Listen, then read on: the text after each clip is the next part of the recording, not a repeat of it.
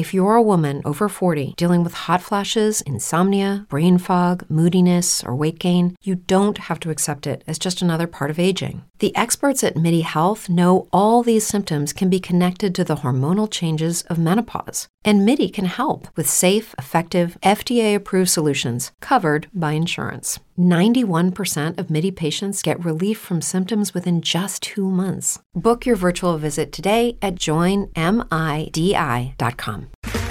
Okay, round two. Name something that's not boring. A laundry? Ooh, a book club. Computer solitaire, huh? Ah, oh, sorry, we were looking for Chumba Casino. That's right. ChumbaCasino.com has over 100 casino style games. Join today and play for free for your chance to redeem some serious prizes. ChumbaCasino.com. No purchase necessary. Full prohibited by law. 18 plus terms and conditions apply. See website for details. Stand by. Three, two, one. The following program comes from executive producer Lillian Garcia. Every athlete is on this quest. Every performer dives in head first, battling real life challenges and overcoming obstacles in an effort to make their dreams reality. Reality. Singer, speaker, and 15 year WWE host Lillian Garcia was the first woman to ever announce WrestleMania and is now the PFL MMA cage announcer. Oh, and now she's giving you an all access pass to the human interest stories of elite athletes, extraordinary entertainers, and wellness experts. Now, let's embark on another fascinating journey of chasing glory with your host, Lillian Garcia. Welcome, everybody, to another episode of Chasing Glory.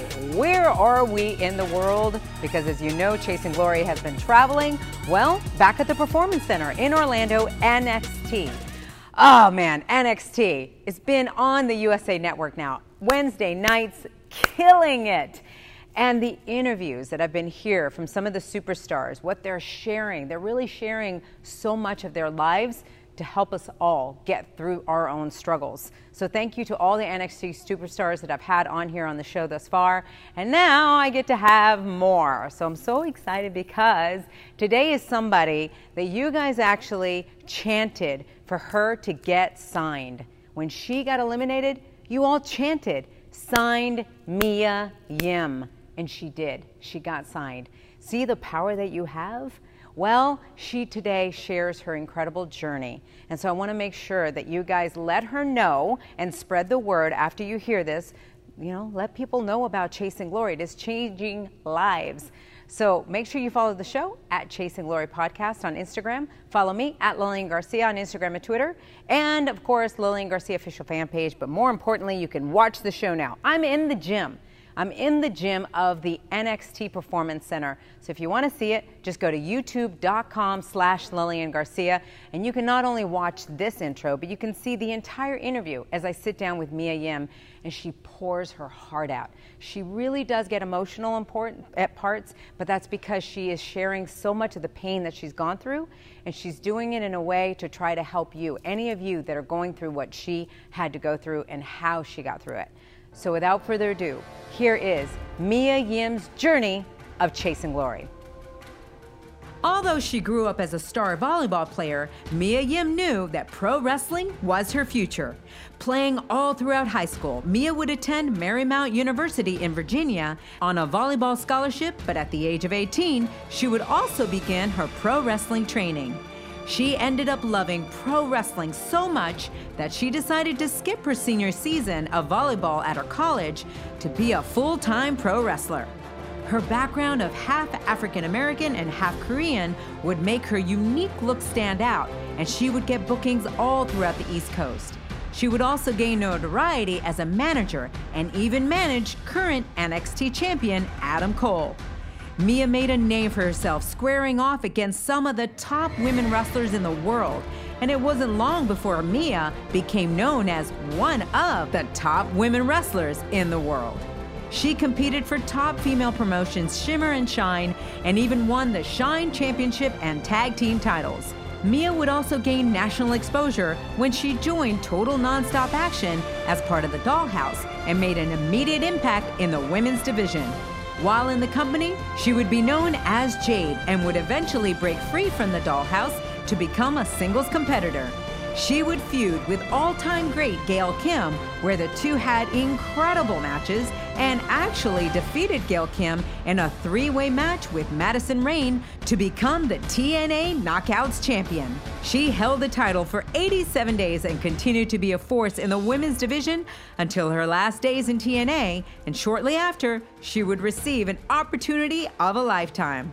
Although she was no stranger to WWE programming, Mia Yim would begin making appearances for the WWE, but not as an Adam Rose Rosebud anymore, but as a competitor in the first ever Mae Young Classic. She would defeat Sarah Logan in the first round, but would lose to future rival Shayna Baszler. She would be invited to the second Mae Young Classic and would make it to the quarterfinals before losing to the eventual winner, Toni Storm. However, her performance would not go unnoticed and received chants of Please sign Mia from the crowd, which were heard so loudly by WWE officials that shortly after, Mia Yim was offered a WWE contract. The Blazing Baddie has been a consistent threat to the NXT women's division and made history by wrestling in the very first match on NXT Live on the USA Network. Outside of the ring, Mia has been active in the hashtag Put the Nail in It campaign to shatter the silence around domestic abuse that she herself is a survivor of. She is currently active in fighting for domestic violence survivors everywhere. Whether it's inside or outside the ring, Mia Yim has been a fighter her entire life and has no signs of stopping. Get fired up as it's about to get real, raw, and inspiring with Mia Yim. All right, Mia is in the house, girl. I'm excited about this. I'm very excited. Now, thank you, first of all. thank you for being on Chasing Glory. No problem. It's wild. I actually had my team that I'll ask them every now and then. I'm like, all right, who do you guys want to see? Because we ask fans mm-hmm. and, you know, who they want to see on Chasing Glory. But I asked my team, I'm like, who do you guys want to see? And every one of them were like, Mia. Why? They're like, she's got a great story. Oh, God. So I'm like, okay, I, I got to hear this journey, this story that you've got. so that's cool. It's a long journey. Yeah. well, you know, most people, most people it is. Mm-hmm. Um, most people, they've had their ups and their downs, man. It's crazy. Life is not easy. Life will throw you some curveballs that just amaze you. Mm-hmm. but it's how we get through it right? right? It's how we get through it, that struggle, that um, also lets us know how strong we are. Mm-hmm. And I know there's a lot of people out there that are giving up. And I don't want that anymore. Mm-hmm. I want them to, to hear these stories and, and how you overcame some things and all. But I, I do want to get to know your journey. I don't know almost anything about you except for the research that I've done. Oh, but man. as I was doing, I was like, oh, this is cool. Oh, this is cool. This is cool. Now, you were born in California. Yes. All right. Yes. So tell me, how was life in California? I still to this day, I love California. I want to go back. Growing up, I had a great childhood with my my parents, um, my mom and dad. Mom is Korean, my dad is black, but my dad was working in the FBI, so oh, it was what? yeah. I think it was funny because like now being older, understanding why he was so worried with me and my sister because he was he first was in the gang unit in California, and then he went and helped develop the missing children missing and exploited children's unit. Oh wow! Um, so he dealt with like a lot of kidnappings and child pornography and all those kind of things. So then, Whoa. when he started arresting like the the big time criminals, um, probably by the time I turned 14 or 15, they were starting to like get out of prison. So he was really worried about them coming after Retaliating. us. Yeah. So it was always super uh, he was very protective overprotective yeah. but now being older and understanding what's going on in the world, I understand. But at the time, I'm sure it was hard. Yeah. Because you're like, Dad. Yeah. Dad. right? yeah. We had to be in the house by, you know, the street lights. Um, couldn't go. We lived in a cul de sac in Fontana, and we couldn't go past that cul de sac unless my dad was with us. Okay. um, my dad never let us ride the bus to school. He always had to drop us off and pick us up. Uh, and he, it, it was just hard to do anything without my dad's approval, uh, just growing up. But So that's you and your sister, you said? yes, How old is she? my sister is a year younger than me. oh, okay. Yeah, so you guys were close. Ye- Well, close in age. Close in age, yeah. Okay, we're so- close now. Okay, but what was happening then? Um, I think because we were around each other so much, like all the way up until we both went off to college and separated. I think we both were just sick of each other. So we were always butting heads. We were always in competition with each other. Um, she did track, I did volleyball, but we were like in competition with each other, and we fought a lot growing up. Um, just everything from friends to boyfriends to sports to sharing things or Yeah. we we were in the same room up until we moved to DC and so until we actually separated and went to separate colleges that's when we started to talk more and really bond as sisters um, so yeah Wow. No, I get it. My sister's four years older, so it's a little different. But Yeah. Because when she was like in high school, I was in middle school, so we were separating right there. Yeah. But we still fought, man. It's like we were so close. We were mm-hmm. great, and then there was those years of competing. It really is. It's mm-hmm. real. Mm-hmm. It's this com- even though my parents never instilled that whole competition thing. Yeah. Did your parents instill that, or th- were they? my dad loved it as far as like especially with the sports my dad played football in high school and college as well so he always loved the fact that both of his daughters were in high school sports and then got into college through sports uh, so he loved that aspect but he just never both my mom and my dad never really understood why we kept butting heads Oh, they didn't. no Okay. No. It's kind of the same thing as my dad was like, you guys just get along. yeah It's wild because my dad passed away, you know, a few years ago, and I remember him saying, "I just want the two of you to reunite." And his death actually reunited us. We are closer than ever. We now go, man, where would we be with the, without each other? We're leaning on each other a lot. So Yeah. I'm glad that your sister and, and you are, are seeing yeah that and For sure. getting. But so when did you move?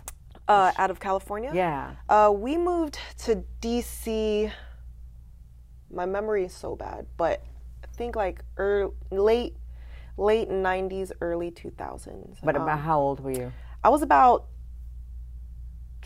12, Okay. 11, 12, 13. So you remember California? yes. Because yeah, yeah. Yes. All right. How did you like DC, and why did you move? Um, my dad, we moved because of my dad's job. So this is when he got a job offer in DC, and that's when he started the missing children Okay.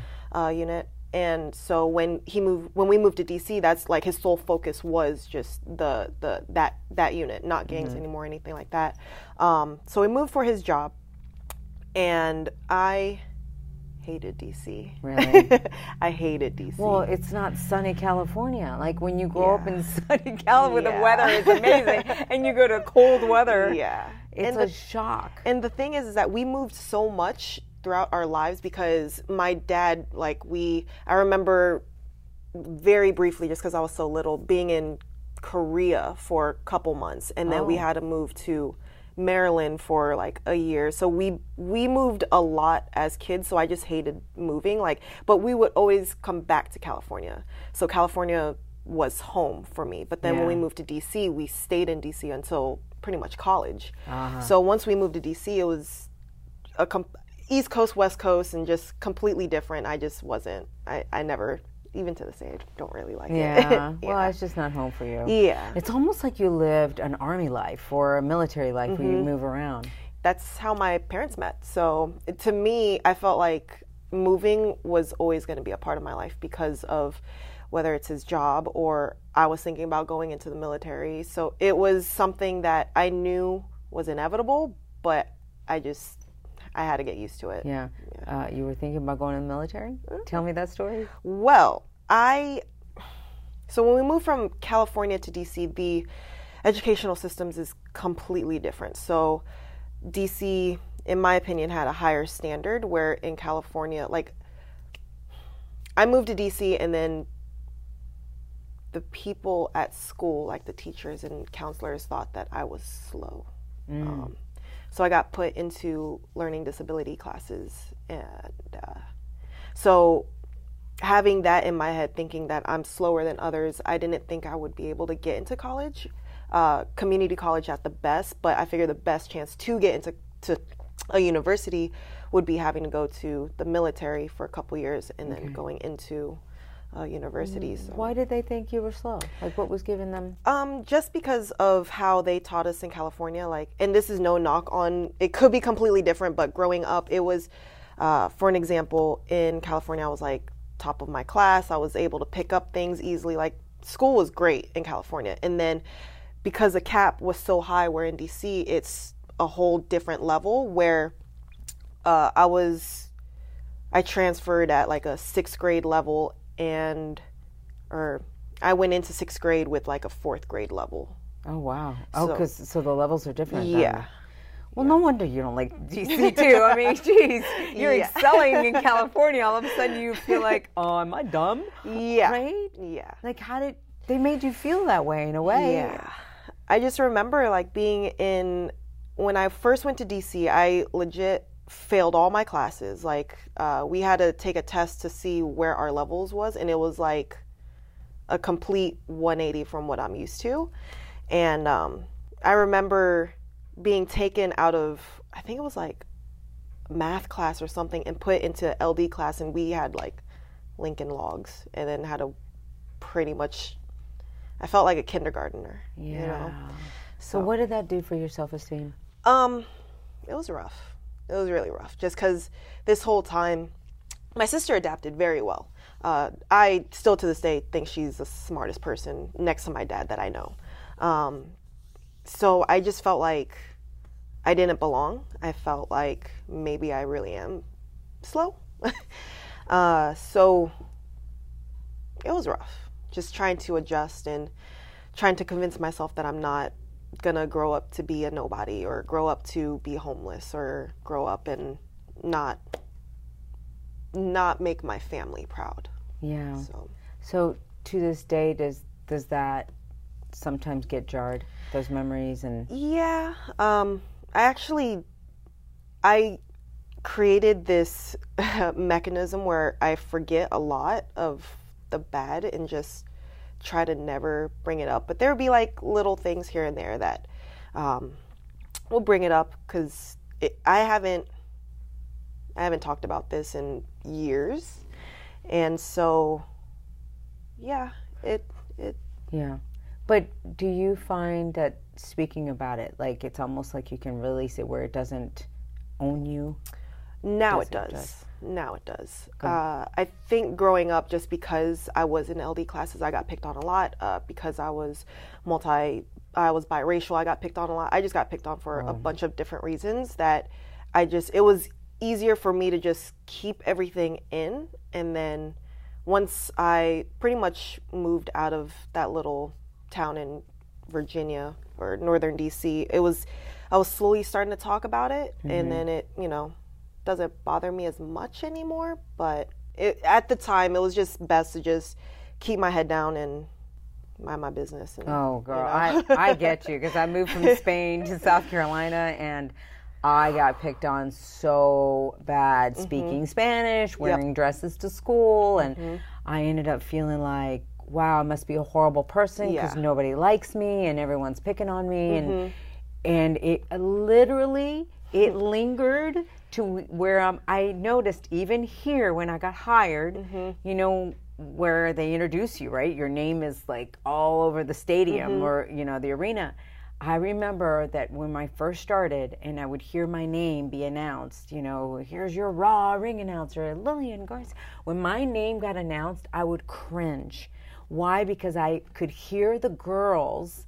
I overheard them one day going, Lillian this, Lillian that, like so sarcastic or mm-hmm. whatever, that I could hear them in with my name. So I was like, I it, it was hard for me to say my name. It mm-hmm. was it was wild. So I mm-hmm. was like, wow, it's crazy how it's lingered. Yeah. So that's why I was wondering, like, in in what ways do you ever see it like pop up where it it lingers for you?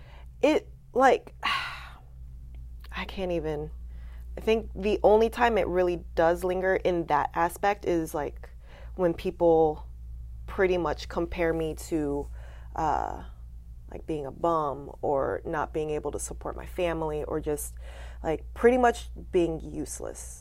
So anytime somebody says that, it always kind of like brings me back to that time. Uh, but I always got to remember like I'm here for a reason and Yeah. I've gotten through so much that no words doesn't hurt me anymore. Like words I've dealt with so much try to keep it PG. I dealt with so much crap. Yeah, that's right. I get it. that words don't bother me anymore. But that's good. And and the reason I ask and the reason I talk about this is to even help others that Mm-hmm. are out there.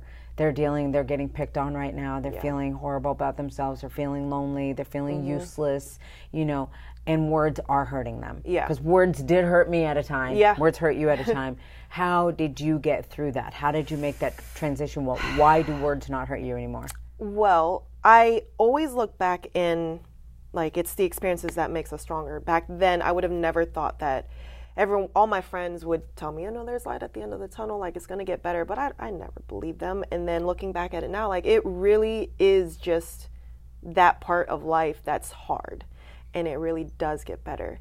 Um, my outlets back then, I was really big into art so i did like i drew a lot i did sculptures i, I was nice. i loved art so that's always been my outlet along with sports and because in dc i didn't really have a lot of friends um, and it wasn't until i got into volleyball that my teammates became my friends like mm. outside of the court so mm-hmm. that really helped me um, kind of bond with the other girls when i felt like an outcast Yeah. Um, because we had volleyball Yeah. or, to talk about, or even I was always a fan of wrestling when I was a kid, and How did that happen? How did that uh, get?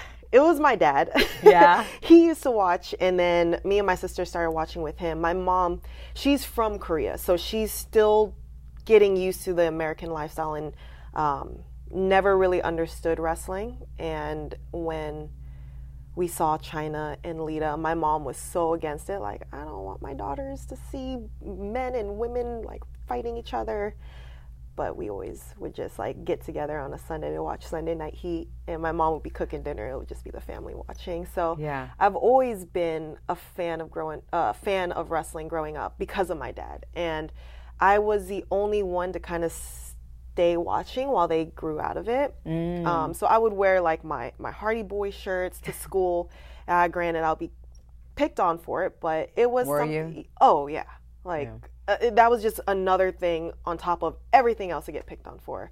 So it was like I remember wearing a wrestling shirt and being the only black black Asian person in class and we had a field trip and I remember this like it was yesterday. I was we were sitting waiting for the bus to get picked up from our field trip to go back to school. I was sitting on the curb and then there was a group of girls throwing rocks at me. And oh. I was just like I kind of just sat in a ball and just was like playing with my stick drawing on the on the curb and then like just getting rocks thrown. So it was oh. like it's things like that that I remember oh, I remember like it was yesterday, but at the end of the day, like it's my love for wrestling, my love for sports, my love for the support my family gave me and like the, the friends I did have. Yeah. like, it helped a lot. And then the outlets of art and Yeah. yeah. Now you left the volleyball and then decided to go into wrestling. Yeah. So tell me, because I'm sure that was like a decision that your parents might have been like, "Wait, what?" Uh, oh yeah, they were not happy because the only reason why I got into college was it was for athletics. I got a scholarship for volleyball. Um, I didn't even know my dad in high school would come and record all my games, and the next thing, like I would send out applications and would get get rejected from all of them. Um, like I really wanted to go to Howard. That was one of my, especially because it was so close to home. Like it was no problem. Marymount University, which I later in life went to, um, but my dad made this tape, and then he took copies of my application and then sent out this package to different colleges. Mm-hmm. And then one day he comes home, he's like, Hey, by the way, you got a full ride to Virginia Union University. I'm like, What are you talking about? Like, I- I'm not, I'm still at this point where I'm like, I know I'm not smart enough. And so I told him, I was like, I, I, I don't remember even applying to them or anything. And he's like, Well, I sent it for you. So you got a full ride. And I know you really want to go to Marymount. So just do a couple years here and then we'll take you and go to Marymount. It's like, it was I've been going through so many culture shocks because in California it was I was used to being around minor like a, a bunch of different diversities, mm-hmm. and then in DC it was all like mostly whites, and mm-hmm. then went to Virginia Union, which was a HBCU. So it was like just bouncing, but I loved, I loved Virginia Union. Um, so I went to Union, play volleyball for two years, loved it there. But uh, both years I was there, there was like, there's something always would happen, like a stabbing or something. So really? I wanted to t- like just stay there all four years, but my dad's like, no, you're going, Oh, you're going yeah, to Marymount. dad, man. You Yeah. of kidding me? FBI? Yeah. He's like, out of here. Yep. Yeah. So I went to Marymount, and then because I transferred, I lost some credits, so I had to spend. Um, it took me three three years in Marymount to actually graduate. Um, so I did five years of college, but two years in Marymount, I did volleyball, and then the last year, I kind of just told my dad like I. I really love wrestling, and I, I've been training this whole time. He, both my parents never approved of me wrestling, so once I turned 18, I just signed myself up. And so when I was doing like during volleyball season, school, uh, during the off season, I would go train wrestling. And from Virginia Union to the school that I was going to was a two hour drive one way. Um, so two to three times a week after classes, I would go straight two hours, train, and then two hours back. Um, so I was training this whole time while still in school. And then the last year I decided, like, think I want to pursue this and see where I can go with it because I know I can never make it to the volleyball Olympic team. Um, I could be wrong, but I don't think I have a high chance in that because I'm short already. Um, being 5'7, I was, my vertical was really good, so they put me front row. But Olympic teams, like, their shortest person is like 5'11, six foot. Yeah. So I'm like, I already know that height wise, I won't be able to, to cut it. Right. Um, so I just kind of, my dad taught me very young to like really weigh out your options and think of the future and all this stuff. Right. So weighed out my options. Like I think I have more of a success rate in wrestling than I do in volleyball post college.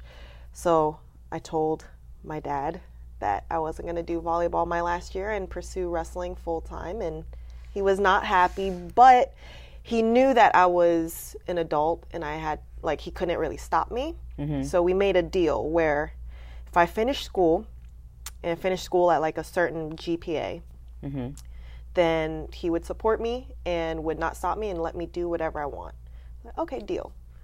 So I graduated with I graduated Marymount with a 3.45 GPA. Nice. And uh, I took several honor classes, so I had like some honor Nice. things with it.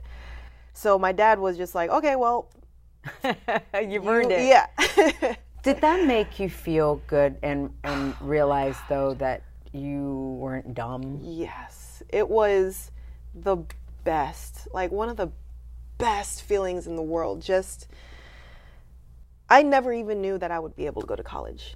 I never knew that I would have a diploma. Um, I never thought that I was smart enough for that. So when the last year I took honor classes in African American history, and I was like, I just I just want to take one honor class to see how I could do in it. Um, so, in it's funny because in Virginia Union, all the classes there were easy. Like it was very easy to adapt there. And then to Marymount, it felt like transferring from California to to DC again. So Marymount was a lot harder, but I wanted to challenge myself to see if I could do it. So I was like, let me just enroll in an honors class, see what happens. And then when I actually like back then, it was so hard for me to understand and digest and like words didn't really come to me and still to this day I know I can I still struggle a little bit. I have like kind of a stuttering problem when I'm nervous and You like do? I don't pick up on it at all. yeah, I, I I've I've taught myself to really just take my time and You know, you're not the only one. It's funny. I've, the more I interview people, the more they talk about that. oh yeah. The stuttering thing. Okay. Um How do you control it? For I- people that are out there that are stuttering, how do you control it? I take my time when I talk. Like when I know I'm nervous, I take my time. I focus on breathing, and then I I think of words before, like I actually think of words before they come out, so I can pronounce them straight on. Got it. Um, but it took a while, especially public speaking.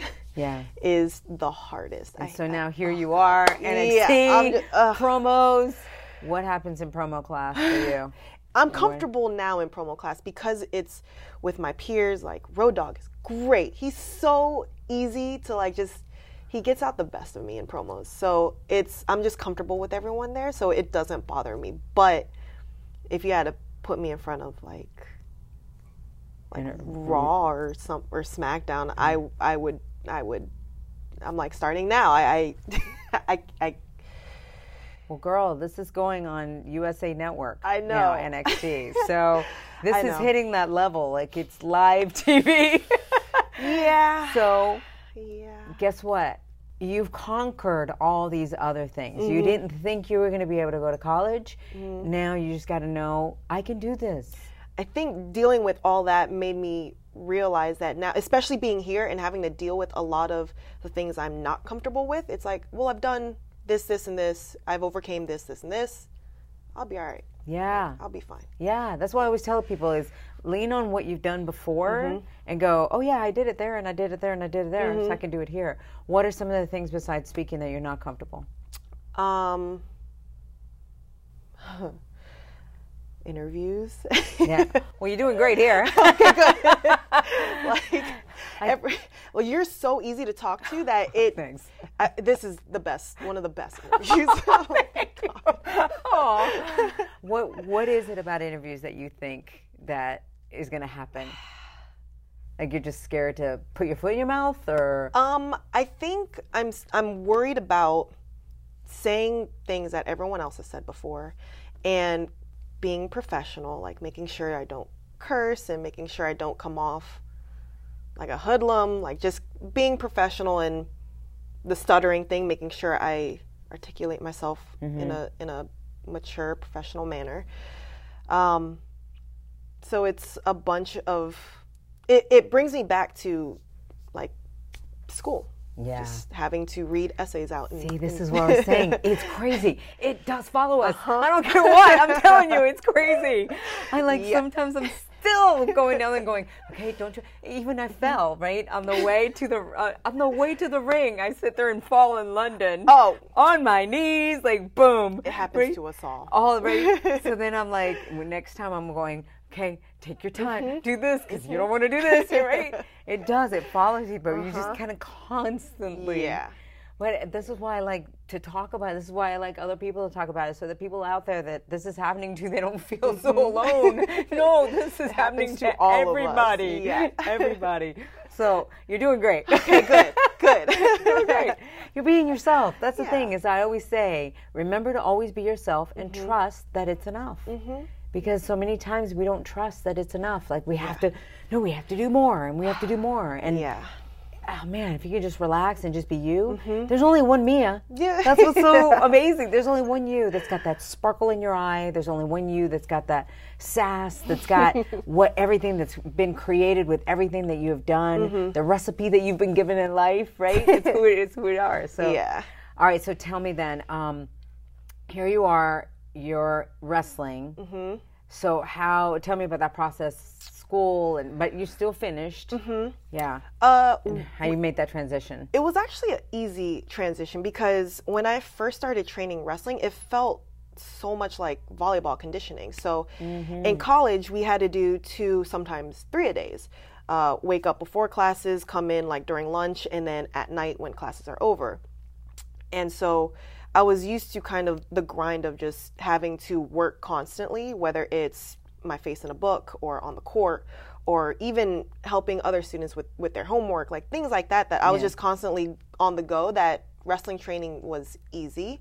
Um, when I started getting shows and traveling a bit more, that was easy because I was so used to moving around Oh, yeah. anyway. Yeah. So traveling was not an issue. Like I was used to long car rides. Uh, Thanks, Dad, and the FBI. yeah, for real.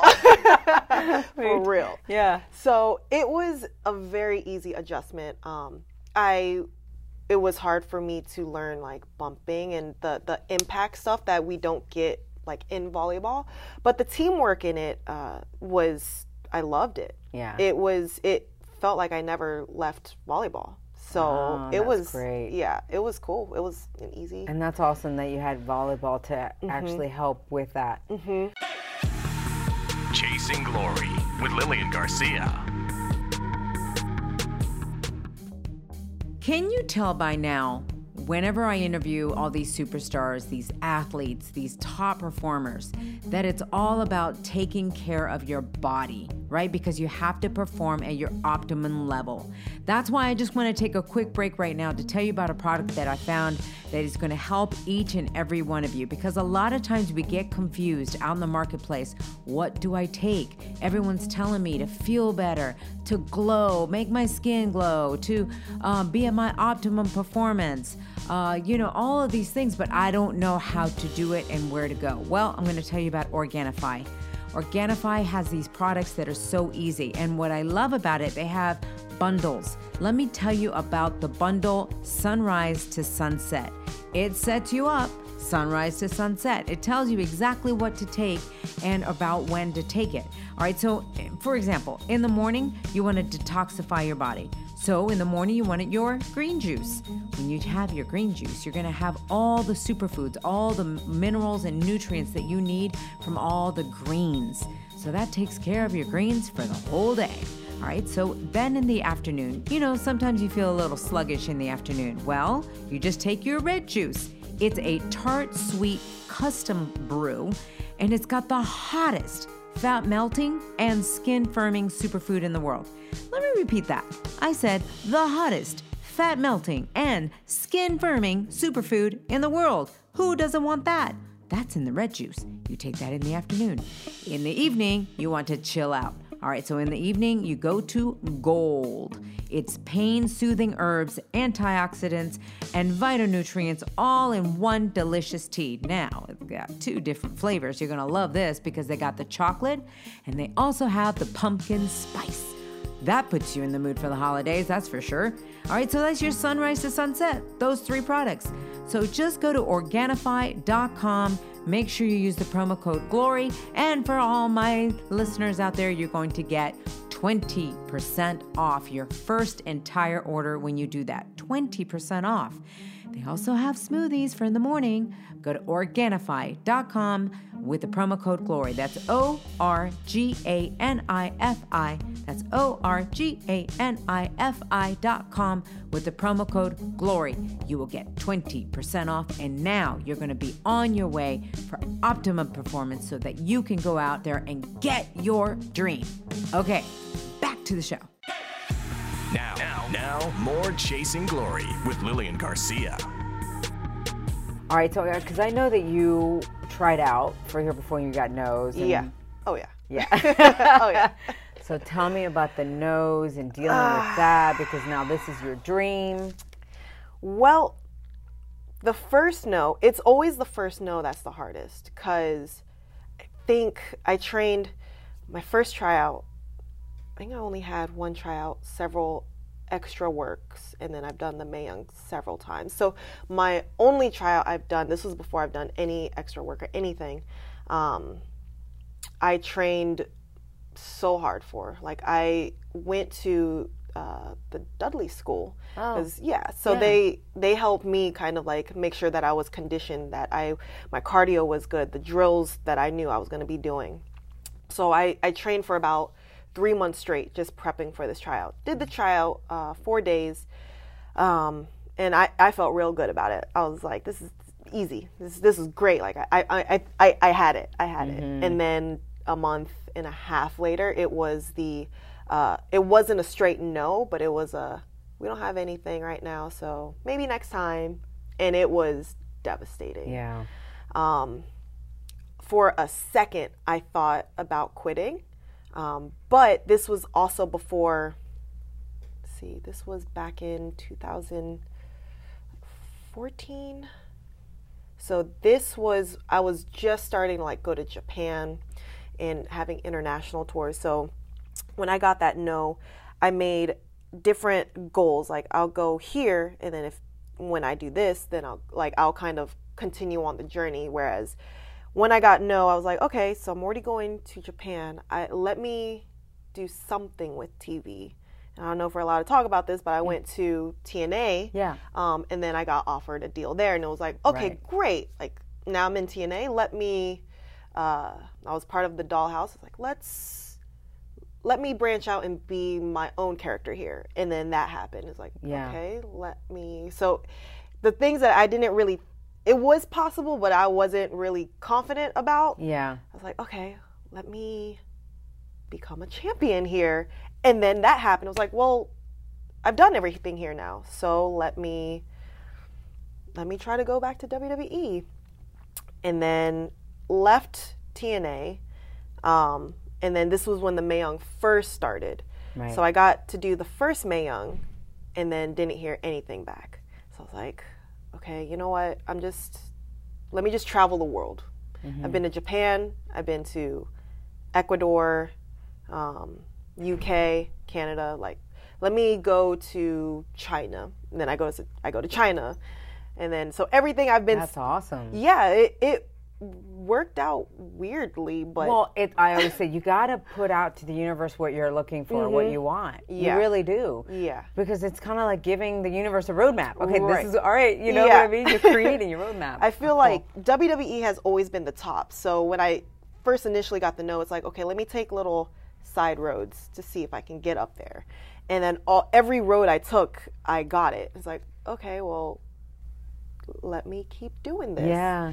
And um, then I break my leg and devastated because I felt like my momentum was coming back. There were rumors about the second Mae Young happening. I was like, okay, you know, I'm gonna I'm gonna get it this time. I'm gonna get it this time. Yeah. And then I break my leg like Chris.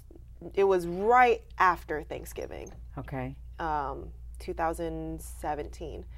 Devastated. Never broke anything before. Never.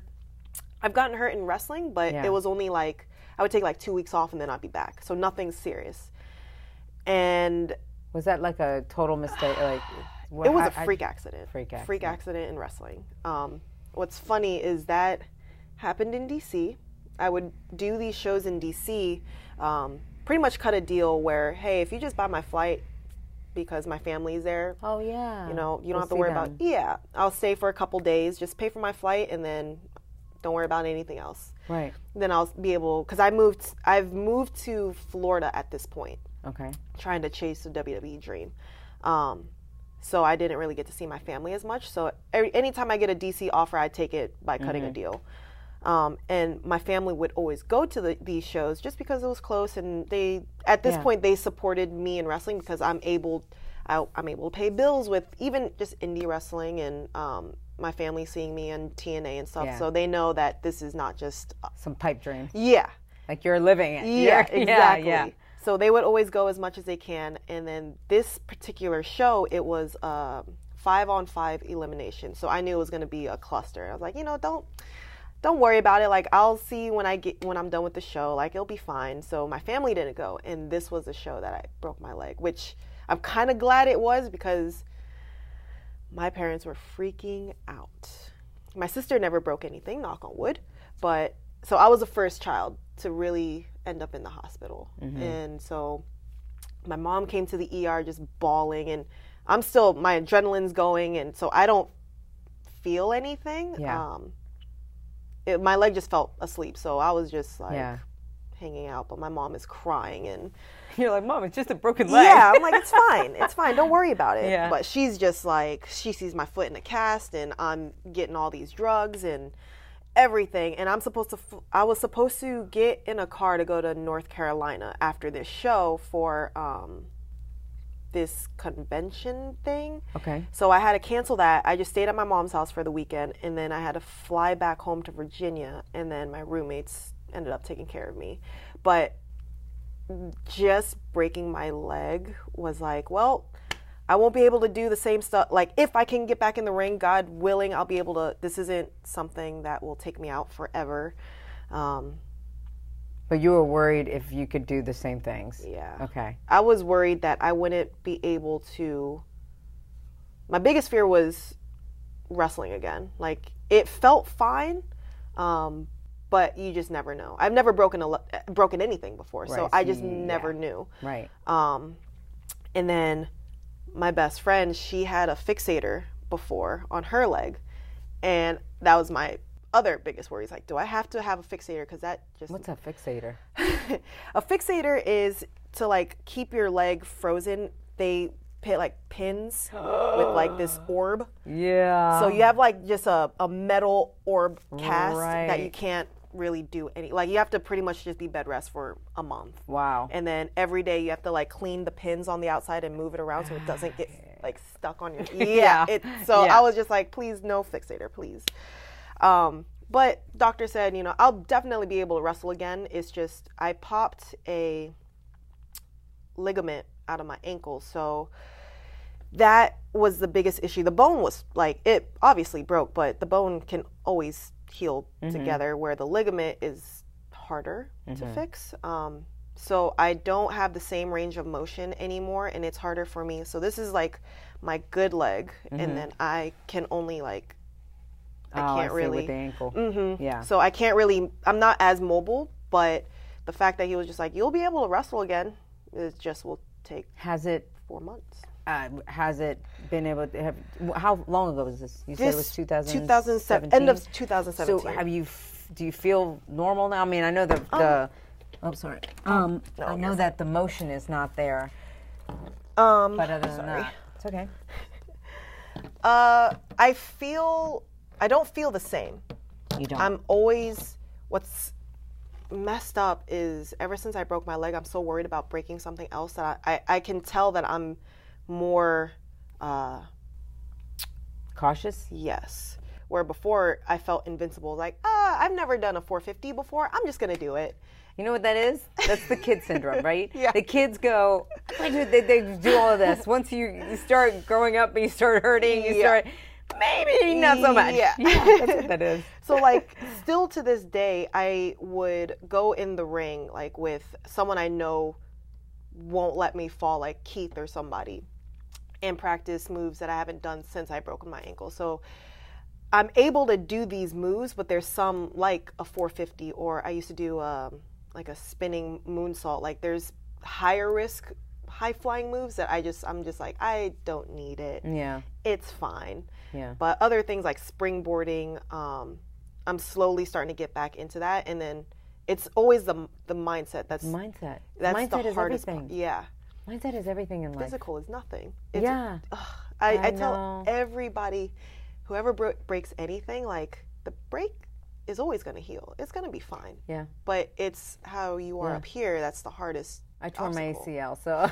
Oh Jesus! I But look, I'm fine. Yeah. I'm fine, and I'm doing. I'm doing. I actually became stronger because of the ACL. I Yeah. trained harder, uh, and all of a sudden I was like, "Whoa, there's a huge silver lining here." so like, how did how did you? get through the mindset? How Or did you- Uh, skiing. I did mine skiing. Yeah. And I was out from WWE for about three months because I couldn't get in the ring because Uh-huh. I couldn't bend down to get Mm-hmm. into the ring. so I, even when I came back, I remember I tried to get in the ring and I couldn't, so I had to announce from the outside Mm. the Oh, entire night. Yeah, it was crazy. But but and the mindset can take control, right? And Mm-hmm. so I got scared to ski, and then I decided, no, I'm going to that same mountain, Mm-hmm. and I will conquer this, and I did, and it felt great. And I just take precautions and wear sleeves and stuff like that, and make sure I warm up and whatever. But I will not let it. Yeah, y- for y- sure. It really is like that. it was thing. such a roller coaster of emotions. Like I'm so glad I had the roommates to help because they both have gotten so many breaks in, in their Oh, bodies. so they could help you through Yep. it. So anytime I was just like, I don't like. What if I break my leg again? Like then I won't be like I, I won't be able to handle it. So maybe I'll just Yeah. quit. And like no, like this is what you've been doing your whole like this is your life. Right. Um, so I had them to lift me up, uh, and then I wasn't in WWE at this point, so everything was. I had insurance, thank God. Um, I was working as a captionist for the deaf and hard of hearing, so I could still go to work without like any activity. So I was still able to work. I had insurance through my job. Um, I, so I was able to do rehab and everything. Uh, I, I, I consider myself really lucky just Yeah. because, once again, my dad's like, well, if something happens, you got to Yeah. make sure you have insurance. But you did do the the second Mae Young Classic. I did. I got I got cleared just in time, Just like in a month before. and then you get eliminated, and then the fans start chanting to sign Mia. That's amazing. yeah, That's amazing. Like, how did that feel for you? unreal. Like I feel like if it weren't for the fans, I wouldn't be here right now. Um, after the leg break, after everything, I told myself, second Mae Young, I'm 20, I was like just about to turn 29 at this point. Like, I'm to give myself until I'm 30. If I'm not in WWE by 30, then I'm just to wrap it up. And I graduated school for IT, so I'm just to go become a, live the office space life. Mm. So I kind of I, I was holding on hope for that last year, and then I did the Mae Young, and I was like, you know what, I'm just I'm gonna show out. I'm gonna show out, and then got eliminated, which I never, you know, no, I'm just honored to be a part of the Mae Young, and then I get the chance as they're raising Toni's hand. I was like, oh, that's so cool. Thanks, guys. And then went to the back. Um, and then the everything that happened with Tegan and Herney happens. And Tegan's been one of my friends like since the Indies. So all of us is running around getting her stuff together, like making sure that she's doesn't have to worry about anything. So we're all like scrambling um, just to get her taken care of.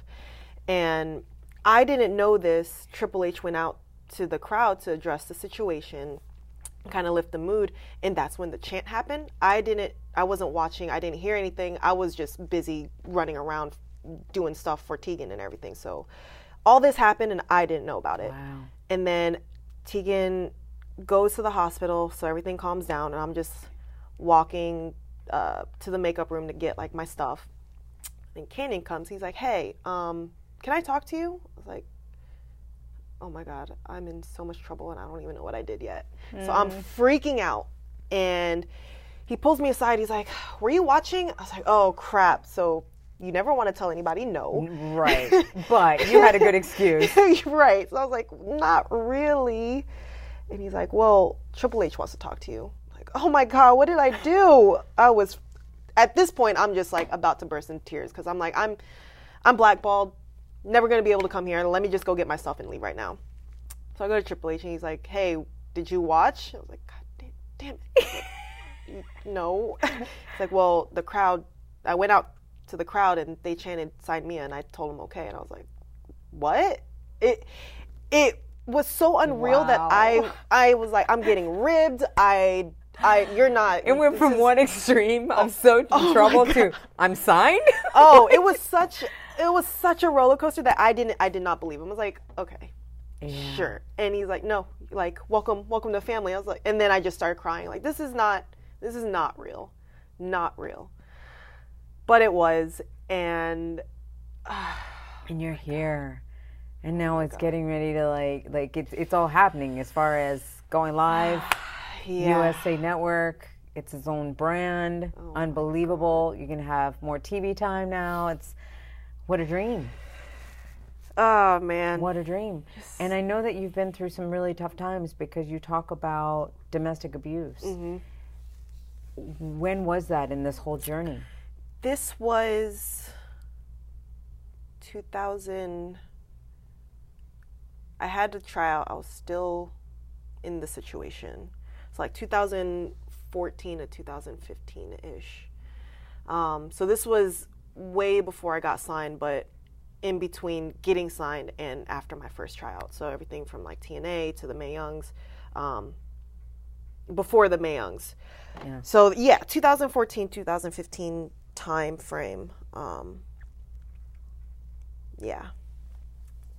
Can you can you tell us what happened? Um and how you got through it Yeah. Uh, so I moved to Florida for him. Um, and to me, it was like, okay, I could be in Florida for him, but then there's also like WWE, TNA, like I'll be able to pursue my dream better. Let's- Uh, I can get a job here. Um, so I moved down here in about in 2013, and uh, like the first couple months was great uh, but it always is. And uh, there were flags there, and it sucks because, like, even though me and my sister we're really close now, but we were we were okay back then. But like my sister, my dad, my mom, they were just like this because I've met him once, and then um, we talked all the time. So I didn't really, but this was only within like couple months. So they could see like the flags, like the stuff that he was saying and the stuff that he was promising. Like they could see the flags, and they were like, you know, you're you're an adult, you can make your own decisions, but this is not healthy, and we just want to let you know that like this is not right. And of course, me being stubborn, I'm like, it'll be fine. I'm gonna live happily ever after. It'll be fine. And so the first couple months was great. There were flags everywhere. Um, just it always starts out small and it gets bigger and bigger. Yeah. Um, so it was the arguments that turned into just being called different names. Um, the competition between our careers. Uh, I was doing more traveling. I had the WWE tryout. Um, I was just about to get into TNA, these different things. And um, my opinion, I felt like he, he probably felt uh, like he was in competition. So it he would bring me down mentally at first, verbally. Um, you know, I'm not good enough, and why would I ever sign there? And um, why don't you bring me there? Things like that. And then, What, was he also a wrestler? yes. Oh, okay. Yeah. Yeah. Um, yeah. And so it was that at first, and then it became, you know, during an argument, I remember the first time, like, I was drinking a protein shake, and then he slapped a protein shake out of my hand and then put me in a headlock, like a real headlock. Holy crap. And after that happened, I'm looking around and I've never been in that kind of a situation before, so I didn't know what happened. But the first thing that I did was to clean up the protein shake. Like, mm. so I immediately just start cleaning, and as I'm cleaning, it's like, what just happened? And so I'm trying to make sense of everything, but it's still, it's not like I know this is wrong, but he loves me, you know. And, you know, apologies happen and it'll never happen again. The whole cliche, the whole generic crap. Um, and I believe him. Um, and then it just became more consistent and then became more extreme. Like, uh, there was a point where I got locked in a closet. Um, there was a point where I hurt my knee at a show, so it was kind of tender, and he, uh, I got pushed against the wall, and then he kneed the inside of my knee.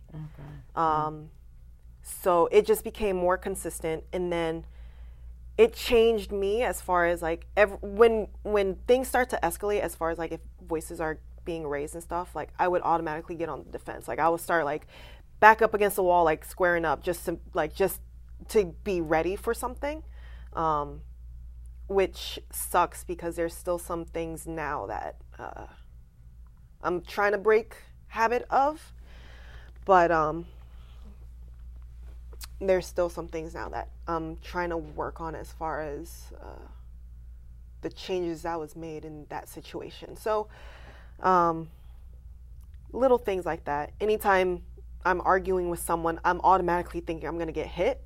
So I'm o- already on the guard. And there was a situation I remember after him, I was dating someone else. We started arguing, and I immediately just started like squaring up. He's like, "What are you doing? Like, are you gonna hit me?" I was like, "No, I'm not gonna hit you, but I'm not just gonna sit here and get hit and not do anything." Right. And it's things like that that make me realize like this is not normal. I adapted to having to survive at home to my life now, and uh, it sucked. Like How long were you in that? uh, it was a little over two years. So it was everything from that to um, he cheated on me multiple times with multiple people, and but he always accused me of cheating. Um, so there would be times I would wake up in the middle of the night. He's going through my phone and he's deleting all the guys under my contact list. And it's like, the hell are you doing? He's like, I knew you were talking to this guy, and this guy's like, we've been friends for years. I remember um, Shelton, who's my brother. He's my big brother. Love Shelton. Uh, I hate saying it out loud, but I love him so much. Yeah, he's um, awesome. We give each Why other do you hate saying it out loud? because we have this thing going where we always pick on, like it's big sis, big brother, little sister Yeah. tussle. Like just online, we always go at each other. But he's my big brother, and I love him so much. Um, and he was able to help you? oh my God. Thanks. Yeah. he um he pretty much offered up his home for me. Um, the minute he found out, immediately he's like, "I'll get you a plane ticket. Like you don't, you get out of there. Like I got you." And at this point, I wasn't ready yet. Um, so I told him everything was fine, but he knew. My whole, well, my family didn't know. Like I hid it from a lot of people. Um, but Shelton, my best friend Blake, like they knew the changes because I've known Shelton pretty much since the beginning of my career. So when uh, both Shelton and my friend Blake, they're both men, but I'm like close with them. Yeah. But I was not allowed to talk to them. I was not allowed to be friends with them. Um, if they were to text me, I would have to send it to my boyfriend at the time to make sure that it was appropriate. Um, and then me and Shelton were just having a regular conversation just through text, and then he flips out and he's just like, "I don't want you to be friends with him anymore. Like he's trying to get with you and da da da Oh, da."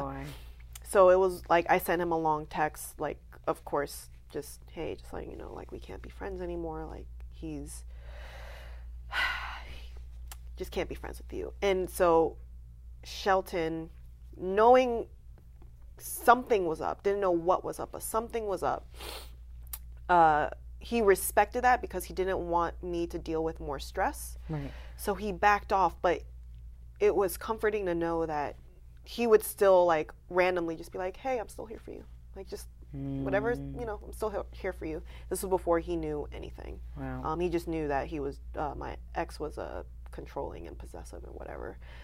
But then when it really started to get bad after, um, and granted, whenever the abuse would happen, like I would, I always tell everyone, like I would fight back. Um, I am not guilty of fighting back, but as a guy, he's always going to overpower me. So I tried, um, but I remember he cheated on me with one of my then friends, found out about it, and then was still accusing me of cheating and then would take it out on me. And that's when I was like, something just clicked to the point where I knew this wasn't love. We were living together at the time, and after being locked in the closet, after having, I l- legit had to break out of the closet to get out of it there. Oh Um, my God. there was a point where uh, he pushed me on the bed and I just uh, there was a towel. And so I fell on the towel and then he wrapped the towel around my neck and started like choking me. um, so it was never which is what I tell everybody that I never I would never have a black eye or I would never have anything that you could see, but it would always be like choking or locked in a closet or something like that. Um, Or headlocks. yes, or headlocks. That's crazy. So he it was at that moment where he's choking me with the towel and then I started the only thing I could do or even like think of is to gouge his eyes and that's when he got off. And then he got mad at me for Wow. doing that. And that's when it was like, you know what, if you're just it just all clicked at one at that point. Like you're cheating on me, but you're accusing me of cheating on you constantly. I can't have any friends. Like I barely talk to my family anymore. Um, and you're treating me this way. This is not. I'm not doing this anymore. And especially since I was slowly starting to get real momentum in wrestling, it's like I'm not I'm not going to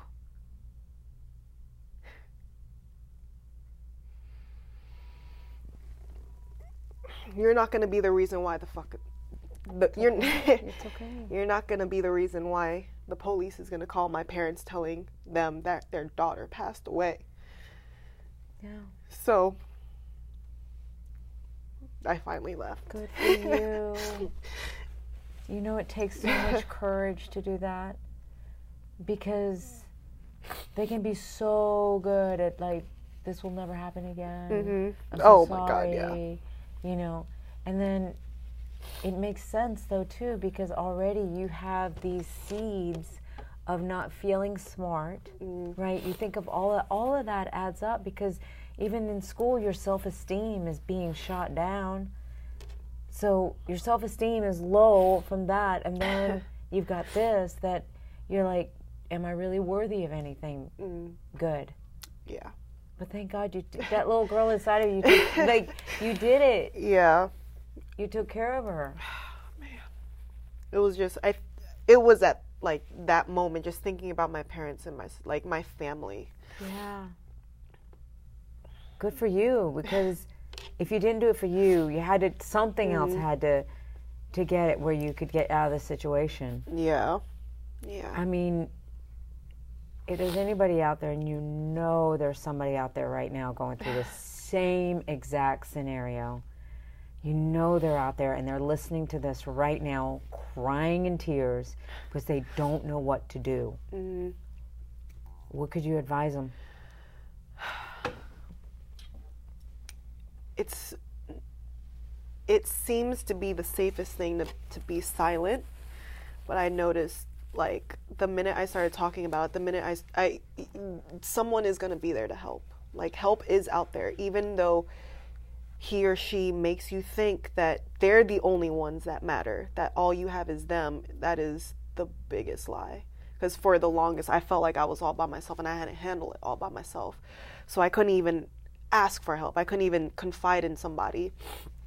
Um, so i've tried my best to be an advocate and to tell them that silence it silence is the abuser's weapon Mm-hmm. so Very well put. yeah And now you're part of the campaign, right? Put a nail in it. Mm-hmm. That's great. yeah I'm so glad that you're speaking about this, that you're sharing this. Oh my God. Because look, what you've been through now, it's awful, but it can help others. And that's the thing when I first the first female friend that I confided into about this, she said to me verbatim, "Yeah, that's happened to me too." Mm. And then I was like, "Why why why haven't you ever told me?" She's like, because as a wrestler, who's going to believe us? Like we're female wrestlers. Who's going to believe that a female wrestler is going to be going through something like this? So I sat there and thought, and then I talked to another female friend, same thing. Wow. And it was all of my friends that I started to open up about, they've all been through it. And I was like, you know what? The fact that I, none of us know about this about each other, the fact that I'm just finding out about this now after my own experience proves to me that something needs to change. this is not okay. Well, because if they would have spoken up earlier, mm-hmm. then you would have heard that. You were like, wait, this is mm-hmm. what's happening to me. You might have gotten out of your situation way earlier. Mm-hmm. Way earlier. Mm-hmm. So I'm proud of you. I'm so proud of you for having the strength and for sharing this. And and now I'm so excited for your journey. I oh. want you to know because I know you've been through a really difficult time, and so you say, you know, you still get on guard, and and it's natural. Um, work on that. Don't feel like oh, you have to do this by yourself. Mm-hmm. Work with a counselor or Oh. something. I've been like I've done therapy, like Good. the the friend. It's crazy how much support you really have when you talk about it because the fact that nobody knew, I just felt like I was alone. But like once I told my sister, oh man, she just started crying and got so angry at him. Yeah. And to see her get that way made me realize that she has my back no matter what. And then just like when I told Shelton and him just immediately, I'm getting you a flight and you're coming here. It's like I have more support than I ever thought. And so just talking about it and being open to like friends and family and to see that even when I isolated myself and separated myself from them, they were still there for me through all of it. Yeah. So it was it was refreshing. Oh man, so there's a silver lining in this. I know it's awful to go through, but I always say whatever you go through, try, try to find the silver lining. Mm-hmm. Oh, yeah. So that you could put a positive spin on it and a positive perspective on it. And now you know more than ever. I'm sure you and your sister got even closer because of it. Oh yeah. Right? So brought your sister and you closer. You and Shelton, friends, you know you're not alone. And now you have a platform and mm-hmm. you can talk to people and the silver lining is now now you're sitting here helping so many other people. So this is more than just wrestling, this journey for you. It really is. Mm-hmm. And wrestling, I think you said it, the momentum was going up. It saved your life. Yeah. yeah Wow. So I'm so excited. Thank you for. Sh- I'm seriously, I'm so excited for your continued journey Thank you. and where this is going. And uh, do you want to say anything to your fans that actually brought you here? Um, can I look in the camera? you can look in the camera. I'm here in WWE because of you guys. Um, the fans that chanted for me, the fans that rallied for me online, the fans that supported me since day one. Hell, the fans that supported me since yesterday. Like, yeah. I'm here because of you guys, and I am forever grateful and appreciative of the support and love that you give to me. And you don't know how far that love takes me and builds my strength. So thank you for saving me. Oh, that's beautiful. That's Thank beautiful. You. do have something very special about you. So, um, yeah. So thank you. Give me a hug. Oh, man, that was great. Thank you. All right, where do people find you if they want to continue to follow you, your journey? I am very active on Twitter, so I'm at Okay. Mia Yim. Um, Instagram as well, at Mia Yim Official. I love posting pictures of my dog. Uh, I have my little guy so too. I am, yeah, they're the best. Yeah. So I'm active on social media. Please tweet me. I love interacting with you all. And Great. Great. Well, thank you so much. Good luck to you. Thank you. And just. Mm-hmm. my final quick question uh, that I love to ask Has your chase for glory looked the way you thought it was going to look? the journey itself was a lot harder than I thought, but the glory is It's here. it's here. Good. All right. High five on that one. Thank you. you. Thank you. Chasing Glory with Lillian Garcia. And there you have it. Wow. Thank you, Mia, so, so much for pouring your heart out there, for being so honest with all of us. As we say here, real, raw, and you are so inspiring. Your story is crazy, but as you said, so many of your friends have gone through it.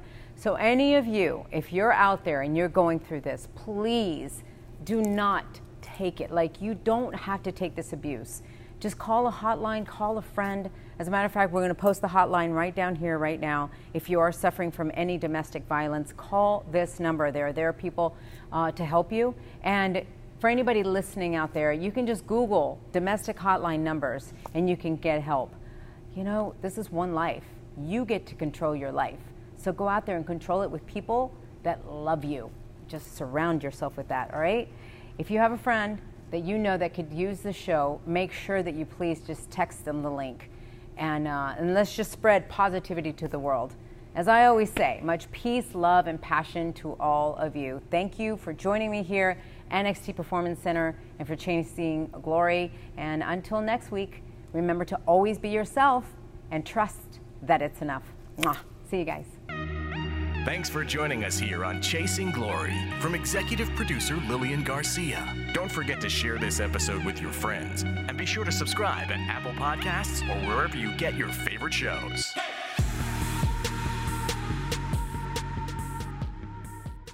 If you're a woman over 40 dealing with hot flashes, insomnia, brain fog, moodiness, or weight gain, you don't have to accept it as just another part of aging. The experts at MIDI Health know all these symptoms can be connected to the hormonal changes of menopause. And MIDI can help with safe, effective, FDA approved solutions covered by insurance. 91% of MIDI patients get relief from symptoms within just two months. Book your virtual visit today at joinmidi.com. It is Ryan here, and I have a question for you. What do you do when you win? Like, are you a fist pumper? A woohooer, a hand clapper, a high fiver. I kind of like the high five, but if you want to hone in on those winning moves, check out Chumba Casino. At ChumbaCasino.com, choose from hundreds of social casino style games for your chance to redeem serious cash prizes. There are new game releases weekly, plus free daily bonuses. So don't wait. Start having the most fun ever at ChumbaCasino.com. No purchase necessary. Group. Void were prohibited by law. See terms and conditions. 18 plus.